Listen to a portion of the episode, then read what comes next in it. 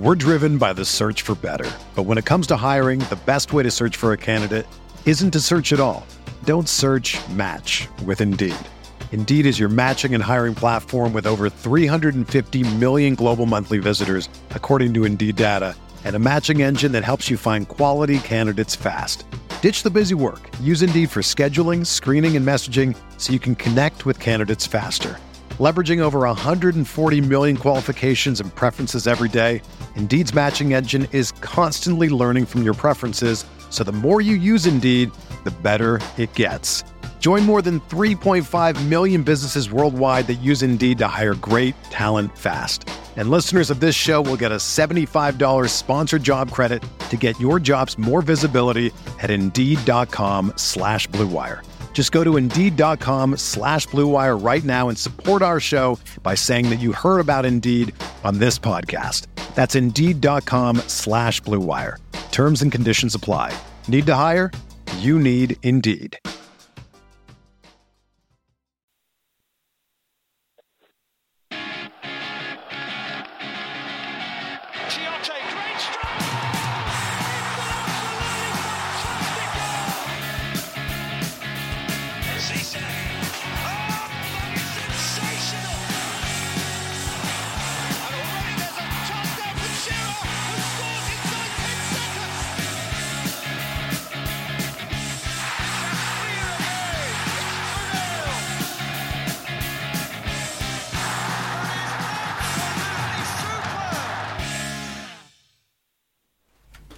Hello and welcome to the True Faith radio show.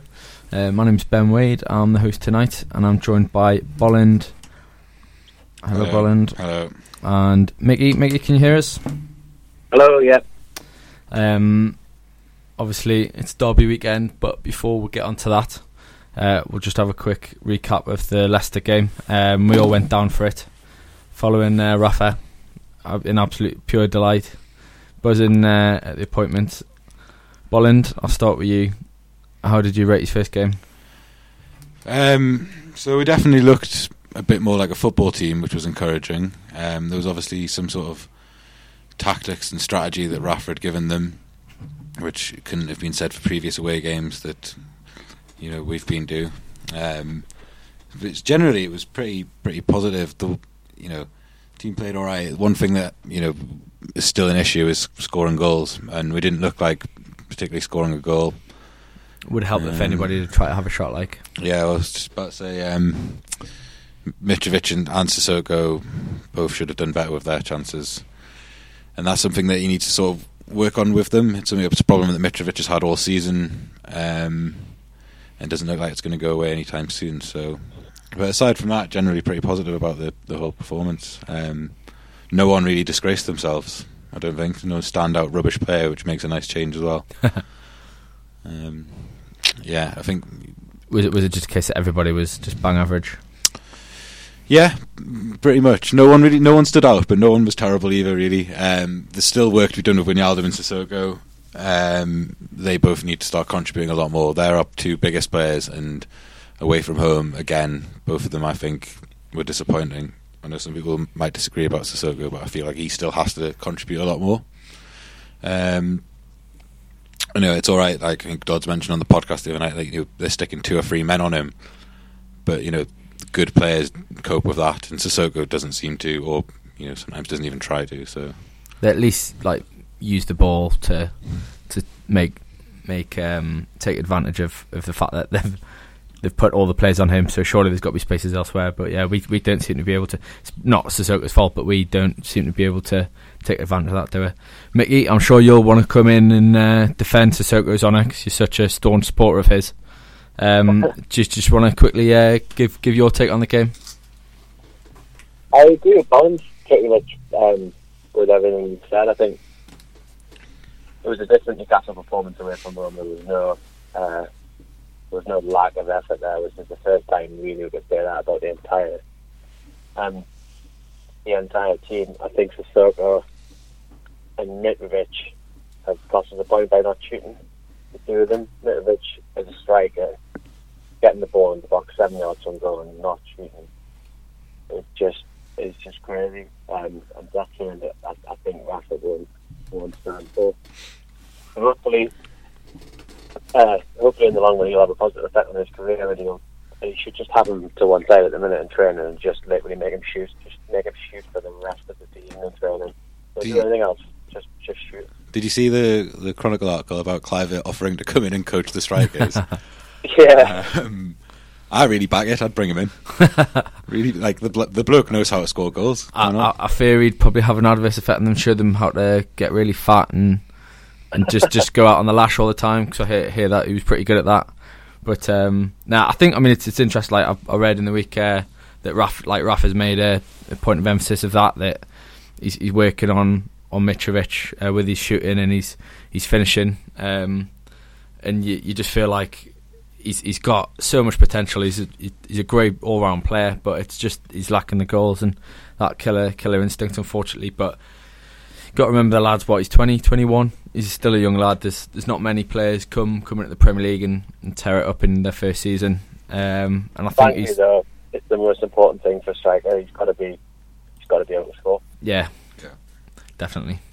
Just to jump back to the match, one of the encouraging things was that the players actually tracked back, and we chased things, and we were in periods quite good at pressing the ball as well, which we've not done home or away really, barring maybe the first half against West Ham. So that was another encouraging point to see. I think Shelvey's growing into the captaincy. If I'm honest, I thought he was probably our best player on the pitch the other night, and gave everything for it. So. Yeah, definitely. That says it all, doesn't it, about how bad it's been for us that we're picking out the best on the pitch just as the person who's actually put in the amount of effort that should be just standards across the board in every single game. Yeah, definitely. It's one of those things, isn't it? I was quite pleased, I think, in general. I thought, especially against a team like Leicester, who they've got real grafters in their midfield. Danny Drinkwater and Kante, I thought were brilliant.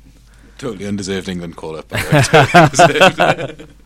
But I just think they show you, they set the sort of the standard, don't they, for the ground they cover and the jobs they're doing. They stick to it and they do it with real tenacity.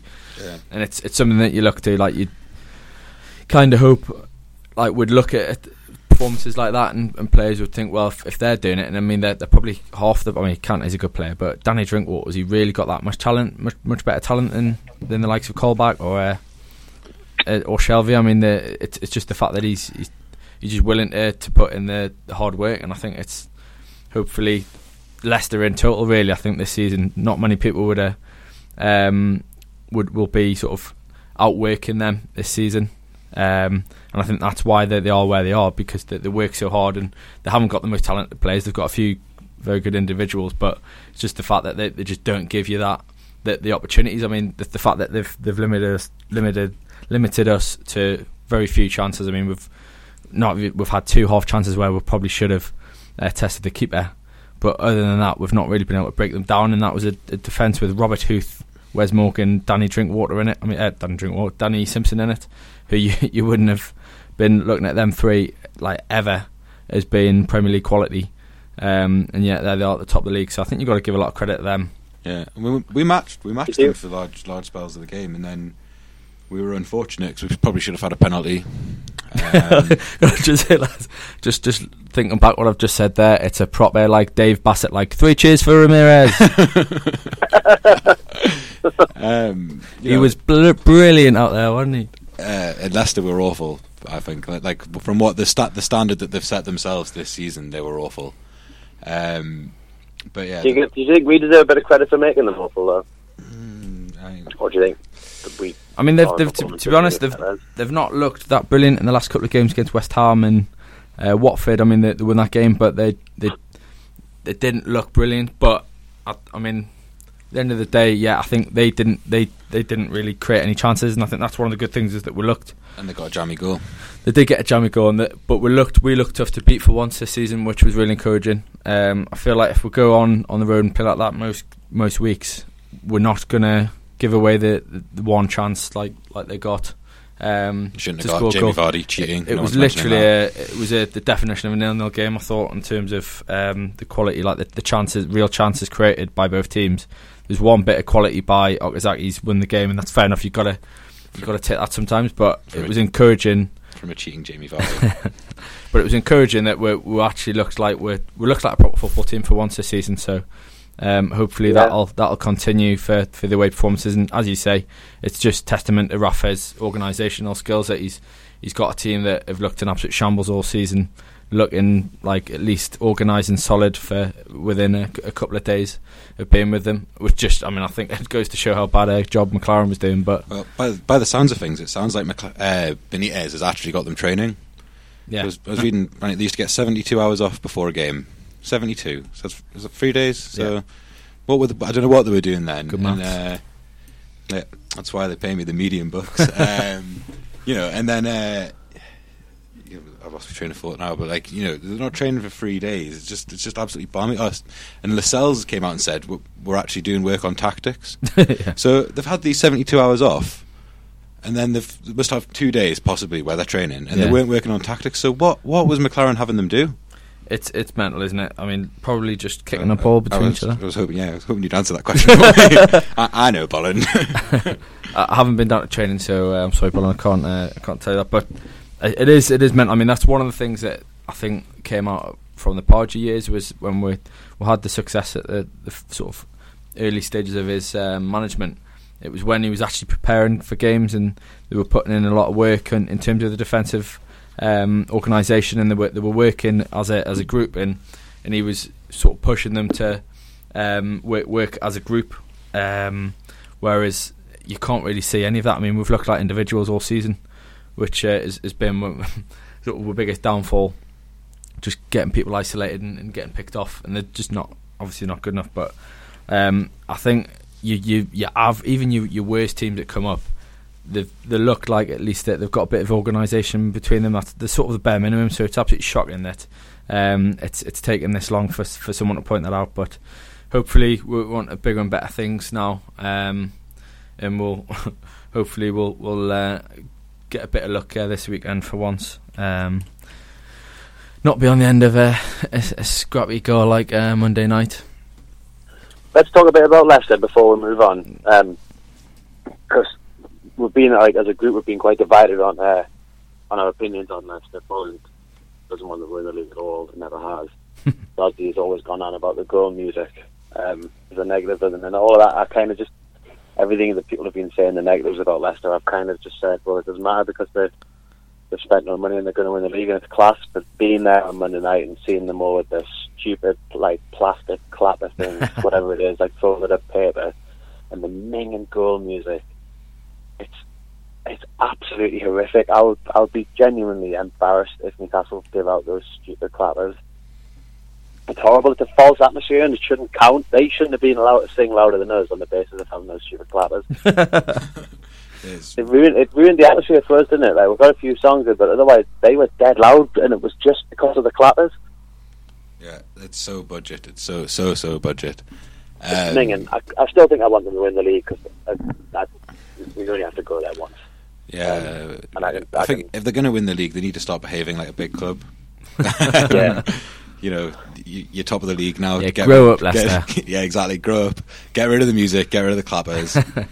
Like, just give it a rest. You're not in League One now or the Championship. Just grow up. Yeah, cut it out. Yeah. The other thing that I wanted to point out was we didn't get that long to do it, but we had a couple of pints in Leicester before the match. And they just didn't. Like, nobody was very excited. Mm-hmm. I feel like if that was us, even though it's a Monday night game against one of the teams at the bottom of the league, if we were 5 points clear, like, and at the top of the league now, we had a game on a Monday night against Norwich, town would be absolutely buzzing. People would be going nuts, and they were all just like there was no buzz around. There was no atmosphere or anything. I don't know. It was a Monday night, mate. There's no excuse. If it was Monday night in Newcastle and we were top of the league, we'd be going mental. I don't know. It would, the town would be buzzing. Not these days, I don't think it would. I think you're wrong. Sergeant Peppers would be absolutely constant. One of the things as well, which I thought was a bit weird, was the amount of time they spent goading our fans. It's like, you're Leicester City and you're top of the Premier League. Like, enjoy it. Don't just spend your time laughing at Newcastle. Yeah, that was a bit unnecessary, wasn't it? But at the same time, as you said, they are a small club. It's small club mentality, isn't it? So don't... Yeah. Not really got much to say about that, to be honest. I think if we were in a similar position, we'd probably be doing a similar sort of thing again. So if Newcastle were top of the league at home Monday night against Leicester, who were 19th, I wouldn't care what Leicester fans were doing. Oh no, I'm completely with you. But I think the sections that would still gird them. It's just a band. We're perfect. It's just a situation exactly. Of football fans, isn't it? Yeah. But no, you're right. I mean, it was disappointing. You think they would have just been singing songs about Ranieri all day, like we were about Rafa. But not the case. I suppose they've had it all season though. They're probably getting a bit sick of singing about him all the time. So it must be so frustrating. Yeah. Well, if that's true, they don't deserve to win the league. Maybe they just need a dose of Steve McClaren for a little bit. Bring them back to earth. It was a joke. If that was us, we'd be singing about Ranieri, not even just at matches, but just in our general lives, just at work, for the rest of our lives, singing down the phone. Yeah, you're probably right, to be fair. I was very close to doing that on Friday when obviously I heard the news about Rafa. Oh, man. I definitely did. It didn't go down well in an office in Sunderland. Watching their faces crumble was pretty brilliant, though. How has the this week been working over there? It started the dark side. It started brilliantly. I mean, last Friday was brilliant. The sheer anger.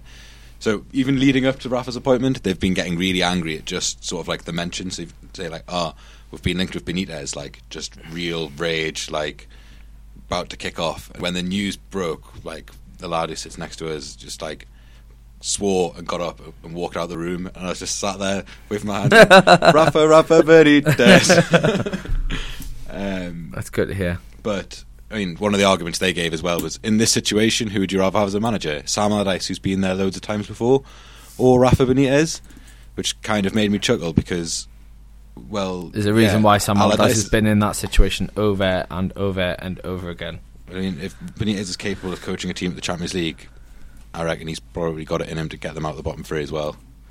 He's never experienced relegation, man. What you're on about? You definitely take Big Sam. He's been in loads of relegations. He's a great manager. The other one was as well. He's just been sacked from Real Madrid, right? Right. Yeah, it's not even a valid point because they literally will sack anyone. Yeah. At least he's managed that. Ancelotti won the Champions League. I know. It's not good enough. Get lost. Yeah, it's just ridiculous. But probably lots of the rumours and all the Spanish press seem to think they're going to sack Zidane at the end of the season. Zidane. Of course they will. He's been given 6 months. Of course they will. They're pretty. He's not winning the league, so he's basically out of a job now. He's dead man walking. He's it's who they replace him with will be interesting. They've grown more confident over the last few. Certainly since Leicester, they seem to be a bit more confident about things. They seem to be looking at it very much as if the pressure's on us. We've got to win. They're expecting full meltdown if they win, but the pressure's on us, and that's the way they're approaching it. And it's probably pretty fair, to be honest. The pressure's on both. That neither team can afford to slip up at this stage. Well, I was sort of chatting to them about this, and I don't think the media. Norwich have got us at home, and I'm sure Villa at home as well. Yeah. Now, if we say we draw this game, I mean Norwich have looked poor, but it's more than conceivable to think that they'll pick up a couple of wins at home at some point against the rubbish teams. We can't be affording a split point, so it's completely 50-50, I think, the pressure. You see, I disagree. The media are building this game up to be the £100 million derby and all this sort of thing. I don't think it's true. So, say, even if we beat Sunderland, I think that puts us two points ahead of them. Mm-hmm. It's not inconceivable that we could go on and lose another 3 or 4 games and they could win, and then all of a sudden they're back ahead of us. Oh, right, yeah. And, this same applies, if they beat us, there's nothing to say they aren't going to lose a few games and we'll win some, as Benitez gets more time. So it's being built up slightly out of proportion, but it's still a massive game for us. Well, it's not a black and white game, is it? It's not going to send either team down, but it's... Oh, let's hope it is, Mickey. Whoever wins this is going to be... The confidence that's going to run through either side, whoever wins it, hopefully us. I think it'll make a massive difference for us this season. If we win, I think we'll stay up. If we lose, I think we're down. Yeah, I agree. I mean, I swear, Bollow makes a good point. I mean, there's still 9 games left. Yeah. So as you say, anything could happen, and I still think that there's teams above as Norwich and Sunderland that could get dragged into it, because I don't think it's inconceivable. I mean, 27 points on offer, obviously there's a lot to play for, but you have to look at the form of the team. We're down there for a reason. We're not been picking up points. I mean, we've still got the Bournemouth game was massive, and we cocked that up big time. We're not going to get many more opportunities like that to play the teams that are beatable at home. Like, we haven't got many left. I mean, we've got Swansea, Sunderland coming up, Crystal Palace. I mean, we've still got Villa and Norwich away, which could be huge games as well. Yeah. You're right. There's plenty more to play for, but I think from a mental standpoint, you lose this game, like, it's massive, just because you're giving up so much ground to the other team. Now, I know it's only one win, but it's a win to them, and I think for us it's a chance that you've lost where you could have picked up points. I think it's must not lose rather than must win for us, because we lose, that puts the Markhams 5 points ahead of us, and then it starts looking a bit grim. Not inconceivable we could catch them, but pretty grim. A defeat, a catastrophe, an absolute catastrophe. And I think that's the way we need to approach it. It's just don't lose this game. Just don't lose it. That would be my opinion. For our sake as fans, if you disregard the whole picture about relegation and everything, though, we need to win this. We need to shut them up. I'm absolutely sick of hearing from them. 6 in a row. It's going to be 7 in a row. Hey! I've had enough. It's been going on far too long now.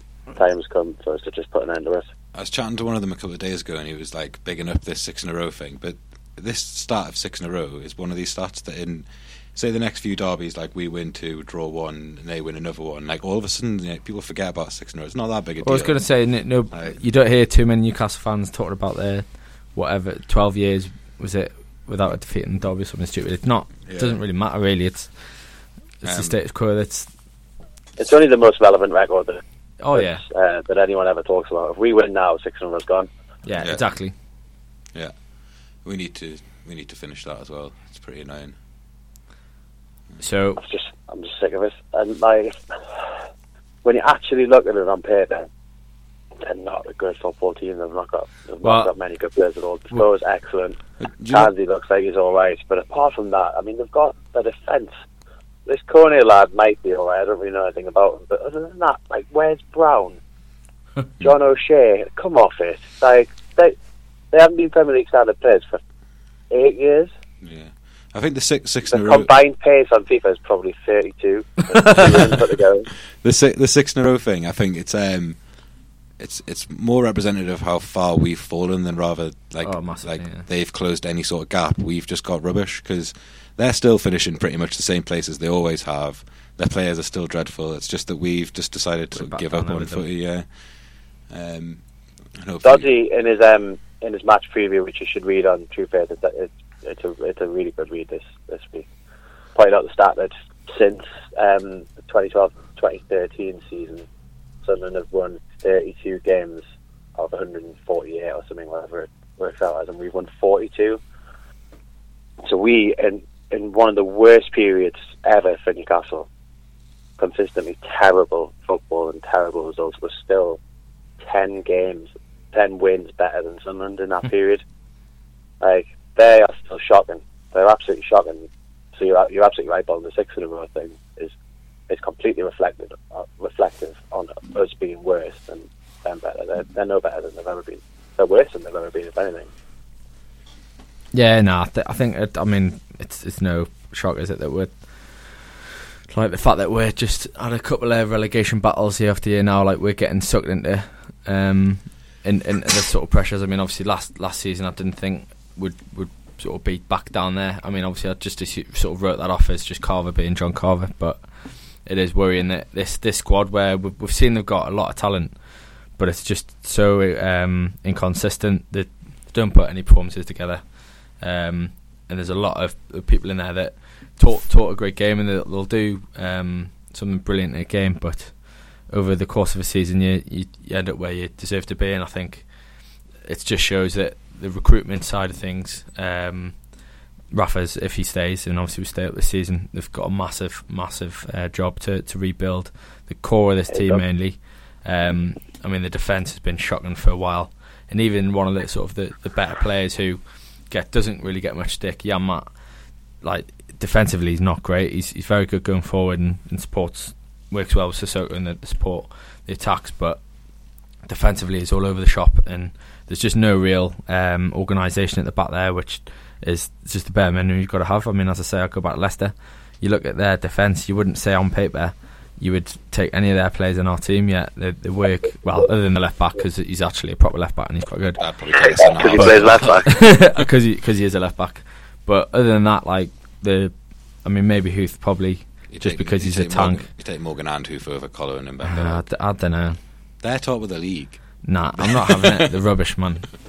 But it is just players have let themselves down, but they've been allowed to. They've been coasting. I mean, you hear stories like that about McClaren not even properly training. Like, no wonder we're down where we are. There's no urgency. There's no organisation around it. They're just allowed to basically get away with murder for get paid the hundreds a week to do a couple of days training. That's disgraceful. No wonder we're down where we are, because it's just going to breed complacency.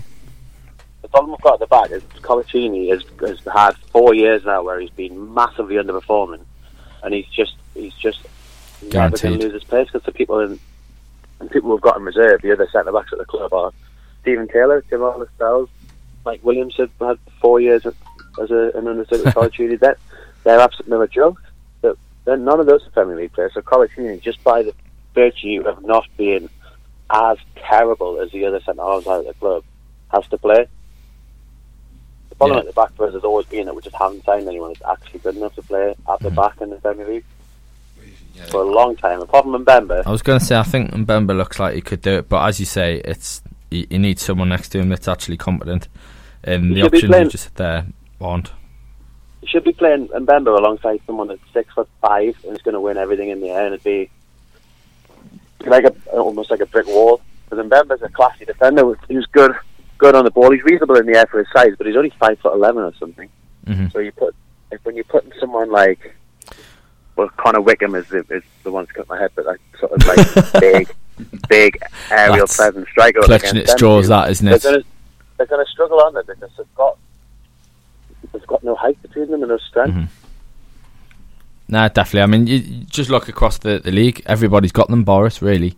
Sunderland are following them. This Kone lad's big, like O'Shea and Wes Brown. They're not good defenders, but they're big, like physical players, aren't they? Like the likes of Stoke have always got them, Shawcross and Walshide.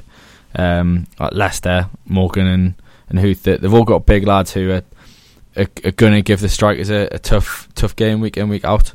And I've sort of made the point, absolutely mortal on Monday night, that I think Mitrovic played so much into the hands of Huth and Morgan because he was just. Wasn't really looking for the ball. He was just looking for the contact with them and trying to basically steal free kicks off them, where the ref just wasn't having any of it. And I think he was too more bothered about the physical battle with them than he was about the ball. And just you get a tough game every week in the Premier League because you're playing up against big, strong defenders that are gonna make it a tough game for you. And that, I think that's what we lack is strikers come here and they're given a field day. I mean, look at Diego Costa for Chelsea the other week. Been having a very average season. Chelsea's been shocking, and he's literally given all the time in the world, like all the opportunity to actually sort of play himself back into form.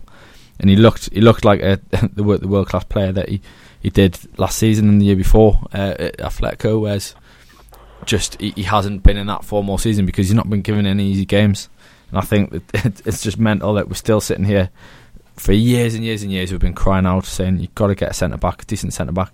We've gone and got Mbemba, but he's exactly the type of build as Colaccini. He's not going to change anything on his own. So I think that hopefully that'll be something that they'll look to address in the summer. But anyway, we're going off topic. So Mbemba should have been signed as Colaccini's replacement, not to play alongside him. Yeah, agreed. So looking forward then to Sunday, we'll just quickly talk about the team selection. Mickey, start off with a tweet. Ben, Richie Smith's been in touch. Oh, yeah. Long time listener, podcast guest regularly, and something me and Bowen talked about before the match as well, before the podcast. Sorry, as well. Richie Smith said, "What's our thoughts on starting De Jong on Sunday? He looked technically a cut above some of our midfielders when he came on Monday." Mm-hmm. That's something that I would agree with. Wholeheartedly, I thought he looked excellent when he came on. Shall we get onto him when we get onto that actual position? Are you wanting to go through the team from the back? I think it's we've got plenty of time to fill, so let's not rush straight to the attack and then have half an hour to not talk about anything. Yeah, cool. So keeper, Mickey, who would you play? Oh, it's a bit of a pointless question, isn't it? No. Rob Root or Carl Darlow. Anyone's going to put the Darlow argument out there. Bolland, do you want you like a controversial shout? Are you going to put Darlow out there? No, I've been sticking up for Rob Elliott for weeks now. I'm not about to drop him. Yeah, that's a no-brainer. Defence then. So obviously there's rumours. Dodds, get in touch with us on Twitter and let us know if you would play Rob Elliott or not. You're the one that hates him more than anyone else, and hates anyone in the world. So back four, Mickey. Give us your back four. It speaks itself, really, doesn't it? The Retin and Bemba's coming back in. So who would you drop for him? Steven Taylor. I think the sound looks solid in the air. So you can, as long as we can, if Rafa knows that Mbemba's going to play for the next couple of days, he should just be telling Lascelles, you just win the ball. Basically, do what Mike Williamson did: win the ball and give it to someone else, so you're not losing it, because his distribution has been frankly disgraceful over the past few weeks. He just looks like Williamson. I'll just put like Williamson. The shout out, playing devil's advocate. They've lost Fletcher, so they haven't got that aerial threat. Who, not that he was a massive threat really, but I've got Ndoye though before you. Oh yeah, actually, yeah, good shout. But I was going to say, if it's Defoe, do you really want Lascelles, who's a bit? I suppose I'm not saying that like Taylor's a donkey as well. So it's less of a two evils, I suppose. So you back Lascelles over Taylor? Yeah. Taylor is for me now. He's a bit of a lost cause. He's had a few good years, but really he's just been an injury-prone career defender. And he's the one in the team without Tiote that you would worry might lose his head. Mm-hmm. And we can't afford another red card. We're just getting red card after red card against Sunderland. I think this is such a big game, and Steven Taylor's played in them before and played all right in derbies before as well. I don't think you can drop him. At this stage, Lascelles is too inexperienced. He hasn't shown, I don't think he's shown anyone enough to show that he should be starting ahead of Taylor at the minute. And Taylor's the kind of person you want on the pitch in these games. Like, he's going to be fired up. He's going to give you absolutely everything, as we've seen in the past. Like, he's quite a solid derby player for us. I thought he did all right last year, didn't he? Until he went off. Yeah, he cracked his head off the post or something, didn't he? Headbutt the post. We need that sort of bravery. Yeah, exactly. Bravery. He's going to put his body on the line for it, isn't he? Like, I don't know if we can at this point say the same about Lascelles. Right? I think Taylor and Mbemba for a game of this size, it's got to be those two. I don't think you can look past them unless Colaccini's back, but yeah, just those two. Left back, would you go Colback? Yeah. If only we had a left back. Unfortunately, I think it's got to be Colback again. We have literally nobody else. Yeah, so just try to think if anyone's back fit. They're not even close to that. You could stick Anita in, but Anita's terrible, so I wouldn't bother with that one. Right, so let's just fast forward. So De Jong, Mickey. Well, I haven't talked about the centre bit. You know, so could be a bit of a debate in there. Go on then, Valland. Put forward your case. What, for the centre mid? Yeah. I don't know. Shelvey. And I really don't want it to be Anita. Are you putting forward Anita? I'm not putting forward Anita. Saive, the lad's not had enough of a chance. It's an interesting one. I mean, because what you could do, I thought Wijnaldum actually against Leicester looked better when he dropped deeper. So that's actually, and that would give you the option to bring in a certain player who we'll not mention, who could be coming up being mentioned later in the show. So I think that could actually be quite an interesting partnership, because Shelvey, since he's come, has actually sat a little bit deeper anyway. Mm-hmm. So playing he's a deep line player. He likes to get on the ball as much as he can from the defence, and he finds that space a lot easier the deeper he goes. Yeah, we're going to touch on it in a second, but playing Wijnaldum a bit deeper, even though he's been probably one of our best attacking players at times, it opens up positions for. He's a quality player, though, isn't he? You want to get him on the ball as much as you can. I think that's the disappointment with the performances away from home in some of the home games recently. We don't appear to get him on the ball enough, and he goes missing in games. You want him being at the forefront of everything that we do, because he's great on the ball. He's quick, great at dribbling, carrying the ball, and he'll link up well with players. That's exactly what I was about to say. He can carry the ball forwards for us, which Shelvey doesn't really do. Colback definitely can't do. Anita definitely can't do. So, you know, getting the ball out from defence, it'd be pretty helpful having someone who can just move the ball up the pitch quickly, and, you know. So I think it's worth, it was worth having the conversation. I don't think that's what'll happen. I was going to say, do you not think he'd be a bit too lightweight though? Especially in a derby game. Burnley and Anita, so yeah, you're right. He's definitely heavier than him. I'll give it to Vin. He's got a big backside on him, and he's happy to put a tackle in now and again. He's had some now and again. I had to stop myself there before I embarrassed myself any further trying to put forward that case. That's the thing. That's what makes me agree with you, Bolland. The fact that Anita and Colback, I mean, Colback would probably do a bit of grass in the middle, and he would make a tackle. He'd make a lot of tackles, but he's an absolute left back. Anita would be an absolute passenger in this game. He'll not get stuck in enough. He can't make any incisive passes. He doesn't really look forward, so he's a pointless player. So I would bring Wijnaldum into the middle with Shelvey. I think Shelvey can handle that battle on his own, and hopefully if Wijnaldum gets hold of the ball, he won't have too much of that. Shelvey won't have too much of that battling to do to make it unmanageable. I mean, hopefully, I would definitely start those two, and it would allow us to do something else, which I'll talk about in a second.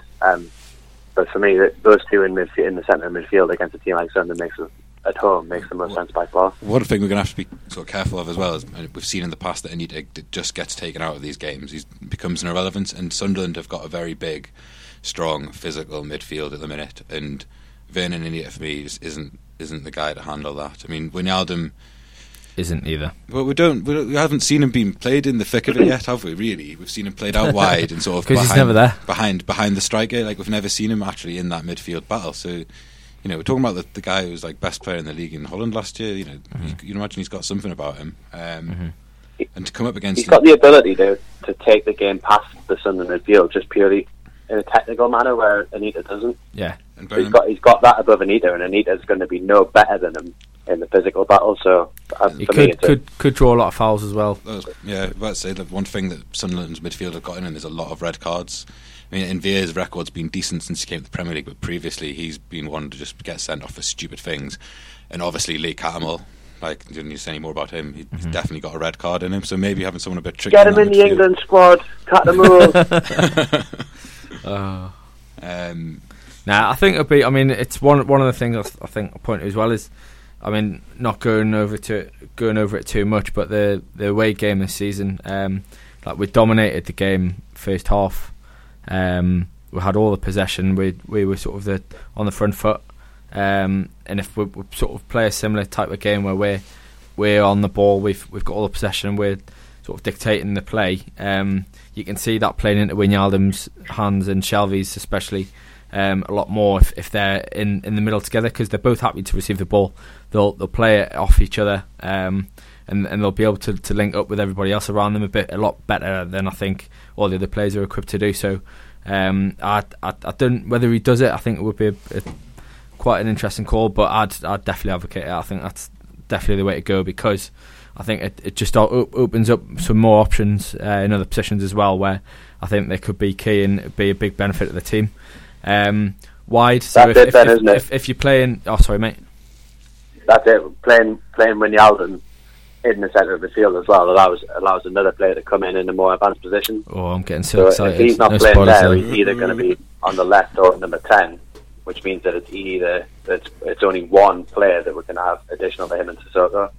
But that runs three of the midfield. Yeah, I think our best option, and I agree with Richie Smith, is to have De Jong playing off the striker and Townsend on the wing, because Townsend's fast. He's going to cause problems.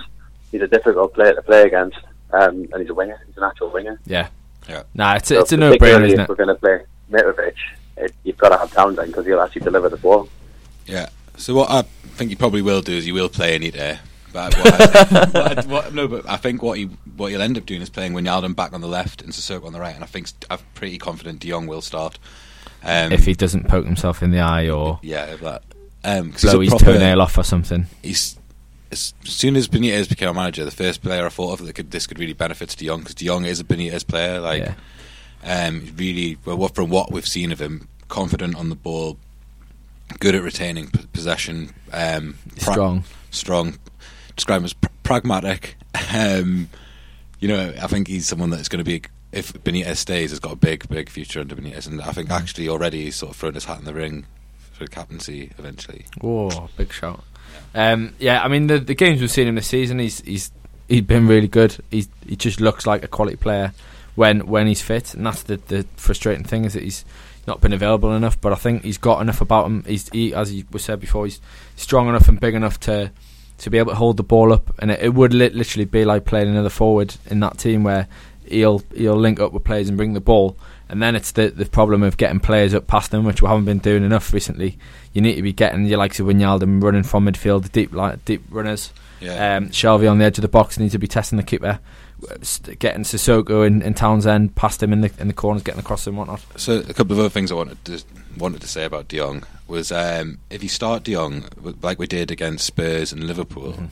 you can then change the team. So if we're playing Wijnaldum on the left, we can bring Townsend on, we can bring Perez on, and we can change the game, which is something that under McClaren, the team that we've put out is just the team, because there's no one to bring off the bench. Like, I don't back De Jong as someone you bring off the bench, really. Yeah. And the other thing is, if you play De Jong, you don't need to play Mitrovic. So you could play Cissé, you could play Perez as a striker. Mm-hmm. Like, all of a sudden, it just changes the team, changes the dynamic of the team so much. Nah, it's a very good shout, I think. I mean, as you say, De Jong's big enough, as I was saying before about playing second forward, he's big enough to hold up the ball and bring the ball down and link up with the players. And I think you're right, when we're struggling for a goal scorer, it's crying out for Cissé to come back in, isn't it? And feed off the service, because we do look like we've got a team now. If with everyone's fit on the pitch, Townsend, Sissoko, Wijnaldum and Shelvey respectively in that team, put De Jong behind the striker, there's a lot of service in that team, a lot of good players who are technically very gifted, got lots of pace in that, and that we shouldn't be where we are. It's just we're lacking. We're probably creating enough chances in games, but we just don't have anyone to get on the end of it. So yeah, I mean, I agree. I think that would be a much better balance of the team, and as you say, it gives you the option if you do want to go long ball, then you've got De Jong and Mitrovic, and then it's not a case of them just being able to double up on Mitrovic and try and crowd him out. You've got to worry about De Jong, and vice versa. And you're completely right, it just gives you more options to change in game. I think, as you say, that's one of the problems, is we're too predictable a team to play. Teams know what we're going to do.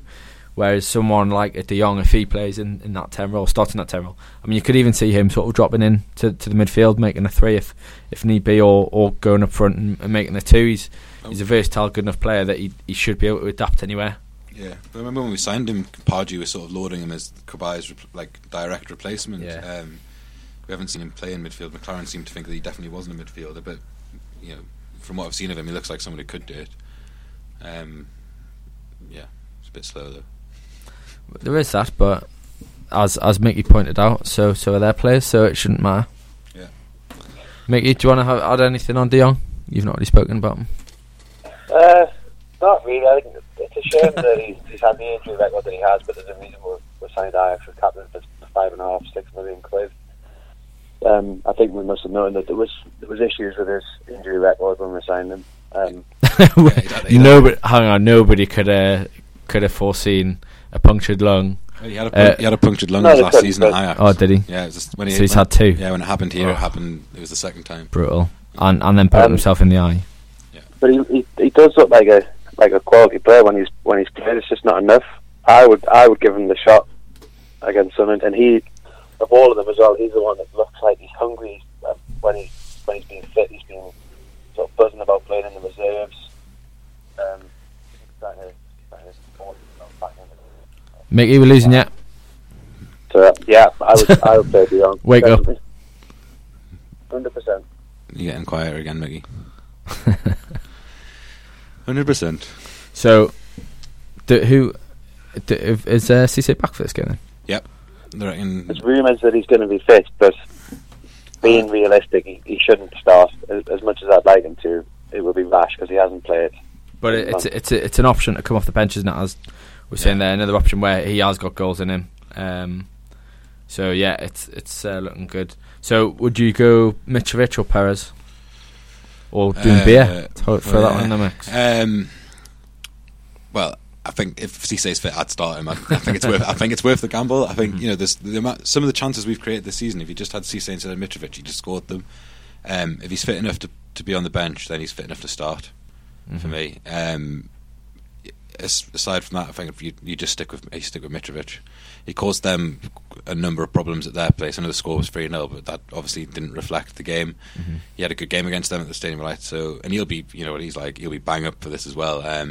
He missed a sitter, didn't he, at their place? Yeah. Setting just at the start of setting off. So it's worth persevering with him, I think. Perez, I'm still not. I want to like him as like an out-and-out striker, but I just feel like he's not mature enough yet to do it because he just comes looking for the ball. Even if you play him as a striker, he comes so deep for it, when we need someone just on their defence for the entire game pretty much because they are liable to mistakes. Yeah. I'd stick with Mitrovic if Cissé doesn't make it. On Doumbia, I'd still really want to see Doumbia play some actual football for us because he comes with quite a decent record. And they keep saying he's not fit. Well, what on earth has he been doing? Yeah, he hasn't been training. Apparently, doesn't do training, and that's why Roma wanted rid of him. So I don't know, but you'd think if they've invested as much as they can have him. I mean, they've basically pinned their hopes on him to come in and get with these goals. You've got to give him a shot, surely. Give him a chance, give him an opportunity.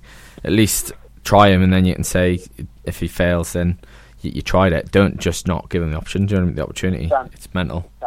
Mickey, you're too quiet again, mate. You need to speak into the phone.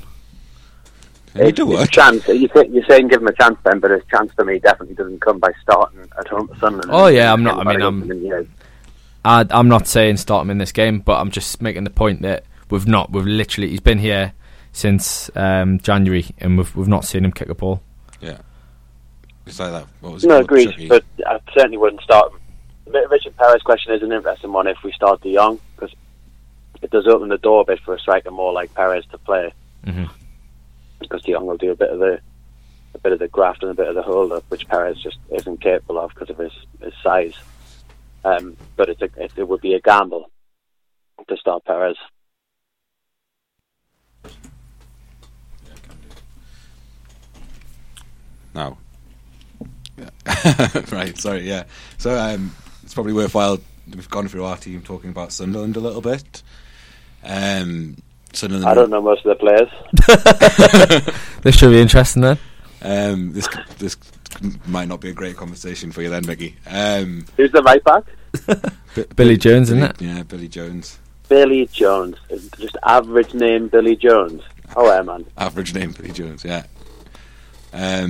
Yeah, so that's probably one of their weaknesses, actually. Billy Jones is probably their worst player, aside from Wes Brown. Do you think we'll see Sissoko play on the left then? No, I think it depends if Townsend... If he starts Townsend, yeah. I don't think he would, but he did, obviously. That was obviously a plan straight away. Yeah, no, it's possible. On Monday. Because Billy Jones is pretty awful. One thing that Van Aanholt is good going forward, but Van Aanholt can't defend. So. Well, yeah, I was about to say Sissoko might be better off on the right, exposing the space behind Van Aanholt and Kazi. I think they've been playing there, so it'd be interesting to see where he puts him. But I think either side, their full backs are pretty weak generally. Van Aanholt could cause us trouble going forwards, but defensively he's shocking. I think he's probably the worst left back in the league for defending. I don't know. I was up there just because we don't have one. Yeah. Dummett can defend. At least they've got a left. I suppose at least. Yeah, but so it's worth sort of noting that Sunderland have picked up 6 points from their last 5 games and they've only lost once, which was against West Ham. So since January, they've actually sort of picked up a little bit, bringing in the likes of Kone. Who all right, put your red shirt away, will you? We can all just pretend that they're absolutely awful if you want. It's probably worth. I'd much prefer that. No, carry on. Okay, well, they were rubbish at West Ham. They weren't. They actually played okay at West Ham. They have picked up a little bit. We touched on Kone before. I think if we'd had Benitez and we were playing the Sunderland team that we played last time, I think we'd smash them all over at St James's Park. But I think this is going to be a really, really difficult game for us. because of the likes of the players they brought in. Like I've just mentioned Kone, this Kazi, all but one failed Rabona, looks like a pretty decent player as well. That was pathetic though. What was he doing there? 87th minute. Go on, Mickey. I would be furious if that was one of our players. Regardless of who it was, I'd be so angry. It reminded me of something Ben Arfa might try, except Ben Arfa would have pulled it off. You know what I mean? But yeah, I mean, this is, you know, if anyone's got anything else to say on the Sunderland players, we can just move on. I mean, I think I don't want to just list all their players. The biggest point, quite good, yeah, but the biggest difference is that they've got Defoe, who when they signed him, I thought, what are they playing at? Like, I didn't think that would be at any point a success for him. I thought he's past it. He's obviously lost his desire. The fact that he'd gone and played in the MLS, he'd lost his appetite, I guess. Like that's all that signifies to me. Players going to America, they're going for the paycheck, they're not going for anything else. So when they brought him back, I thought, like, what is the point of that? He's not going to be interested. But he's scored some big goals for them, and obviously he'd scored last year to beat Ware. It's just one of those things, isn't it? You need to keep tabs on him, and he's still somehow at the age of 34, whatever he is, finds space in the box. I mean, how defenders let him get away with them, I don't know. It's ridiculous, but there's that risk there, and I think that's why you've got to play Mbemba. And I would just tell Mbemba just to go and stick on him all game and mark him tightly, because he's not as quick as he used to be, but he's still got enough nous about him to get free in the box, and that's going to be we're biggest sort of threat. He's got exactly what Mitrovic is missing, just that nous in the box. Like, just knows where to be, knows the run to make, and he probably just does it instinctively. He doesn't even think about it, which is what Mitrovic lacks. Yeah, he's I'd say he's the real difference between Newcastle and Sunderland at the minute, because if we just had a goal scorer like Defoe, we wouldn't be in the trouble we're in now. Like, we also wouldn't have Rafa Benitez, so maybe it's good for him. Like, yeah, he's just been without him, they'd have been doomed long ago. Like, I mean, have you scored? He's scored 10 goals or something for this season. No, 10. Like, we'd be 10th with Defoe. Yeah, if we'd had Defoe in our squad, we'd be 10th. Yeah. If we can keep him quiet on Sunday, they've got no chance. If we can keep him from scoring, they won't win. They won't score. Yeah, well, I don't know if that's true. They've got Ndoye, who's been a bit of a handful for them. And Kaz, has he scored yet? He hasn't scored, but he's been a nuisance. So he might be a nuisance out on the wing, which could cause one of our defenders to kick the ball on her own net. Is that what you? I would say that's genuinely like a really real possibility. Left back Jack Colback just craps himself in. It happened literally 2 weeks ago against Bournemouth, didn't it? Well, I'm putting out there as a ridiculous, like, shoot the ball in downwards, but I'm shooting myself down because we literally saw it happen 2 weeks ago. That's embarrassing, isn't it? Yeah. Yeah, I mean, no one's got anything to add about Sunderland's players. I don't particularly want to talk about them, to be honest. I mean, you're right to point out a few threats, but I think Rafa will be well aware of what Sunderland are about. I mean, he's been in England, so the whole in the past, I think he still watches a lot of Premier League football, so surely he knows exactly what Sunderland are going to come and try and do. I think he's got enough about him to be able to neutralise their threats. It's just a case of the players applying it on the pitch. But I think a big statement will be the team he selects out, and I guess the mentality. We'll know what his priority is when we see that team sheet, because I think if he goes to the team that we've suggested tonight, that'll be a big statement of intent that we're going there to give them a good hiding and force the issue on them and put them under pressure. And I think that's how we need to approach this game. Yeah. I bet he's on the spot. Ben, score. I think we'll win 2-1. Balance? 7-0. Get it. I think we're going to win 3-0. I think we'll walk away with it. I don't think with our defence we'll... I mean, I suppose it's, as I said, I mean, we're probably... Like, Leicester shouldn't have scored against us, really. They didn't really create too many great chances. So we're such an unknown quantity still under Benitez. Like, how much of an effect is he going to have had on them? Because you couldn't really tell against Leicester. This is the one where you're going to find out. You don't turn bad players into good players overnight, do you? No. It's going to be pretty interesting to find out. I'm getting loads of feedback here. Have you got on speakerphone, Mickey? No. All right. Yes. But yeah, it was like still such an, and I think we're gonna, like, I've been one of these people all season that's been like, we've got good players, we've just got a bad manager. Well, mm-hmm. we're about to find out whether we've just been kidding ourselves, because if they're not going to play for Benitez, mm-hmm. then they're not going to play, and they're not fit to wear the shirt or any shirt if they can't be asked to play for him. Mickey, I'll turn it around on you. What do you think? What do I think on what? The score? Oh, you said 3-0, didn't you? Sorry. Said 3-0, yeah. Who do you think's going to get the goals? Defensive players. I'd love Colback to get one. I think Mitrovic will get one, maybe two. Wijnaldum will be on the shoes, and possibly De Jong. Yeah, four goals. 4 goals in a 3-0 game. One will get disallowed. Yeah, there you go. Can't wait to see that. Saved you. I'd love Colback to score. Nothing would give me more joy than Colback to score. He should have scored at that this season as well, but he missed. Yeah, he should have. He completely mishit the shot, didn't he? That was a shocker. Yeah, the less we talk about that, the better, I think. Agreed. So we briefly talked about Roddy's match preview. Have you two read it? I haven't, but just looking at the comments, is this suitable for the radio?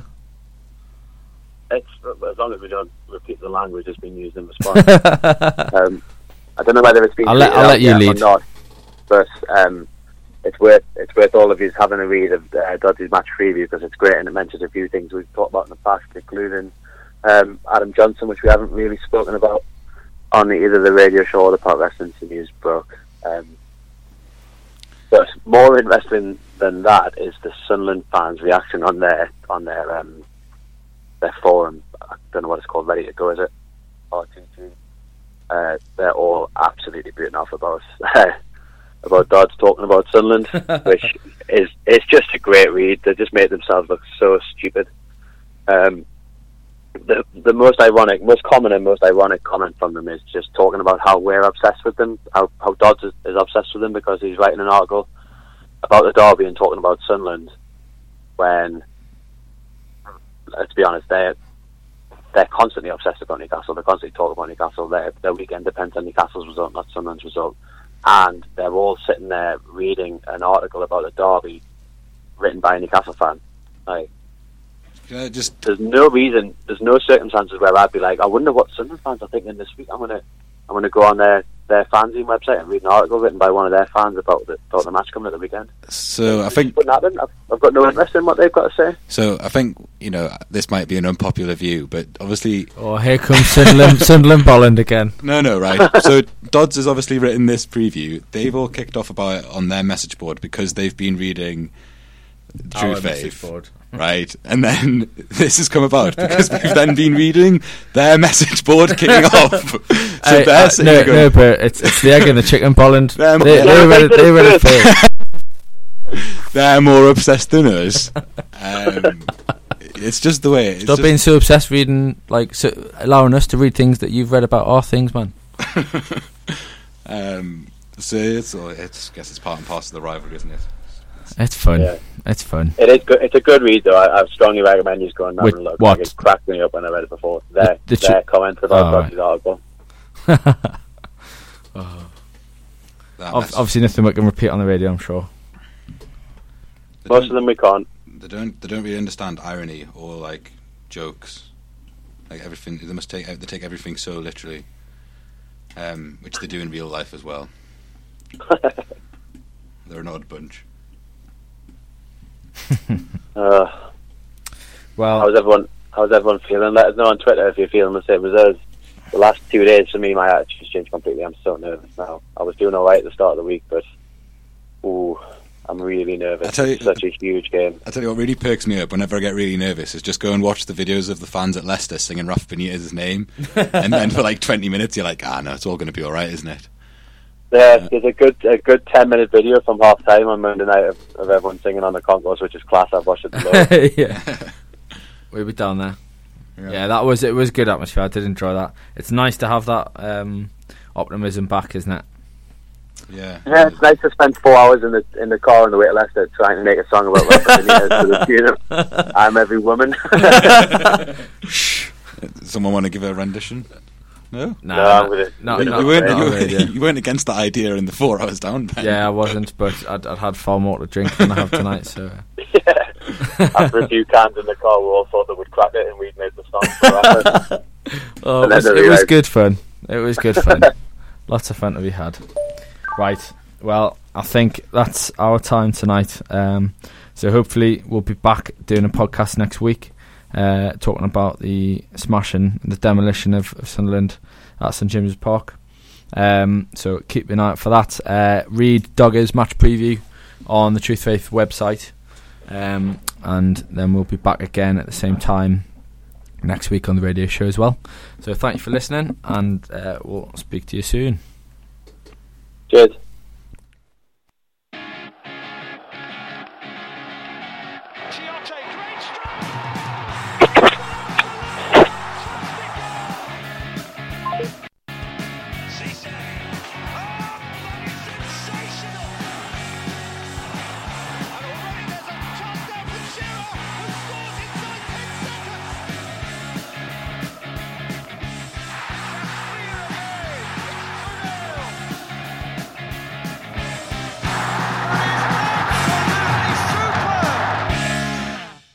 Everyone is talking about magnesium. It's all you hear about. But why? What do we know about magnesium?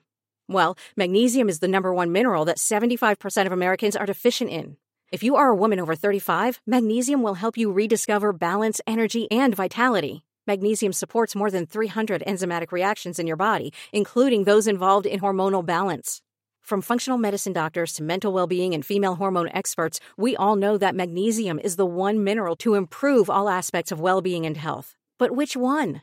Magnesium Breakthrough from Bioptimizers, the trusted choice recommended by leading experts, with 7 best-absorbed forms of magnesium to ensure your body receives the support it needs for overall well-being. Go to bioptimizers.com/balance today and use code BALANCE10 for 10% off. Support your journey to wellness at bioptimizers.com/balance.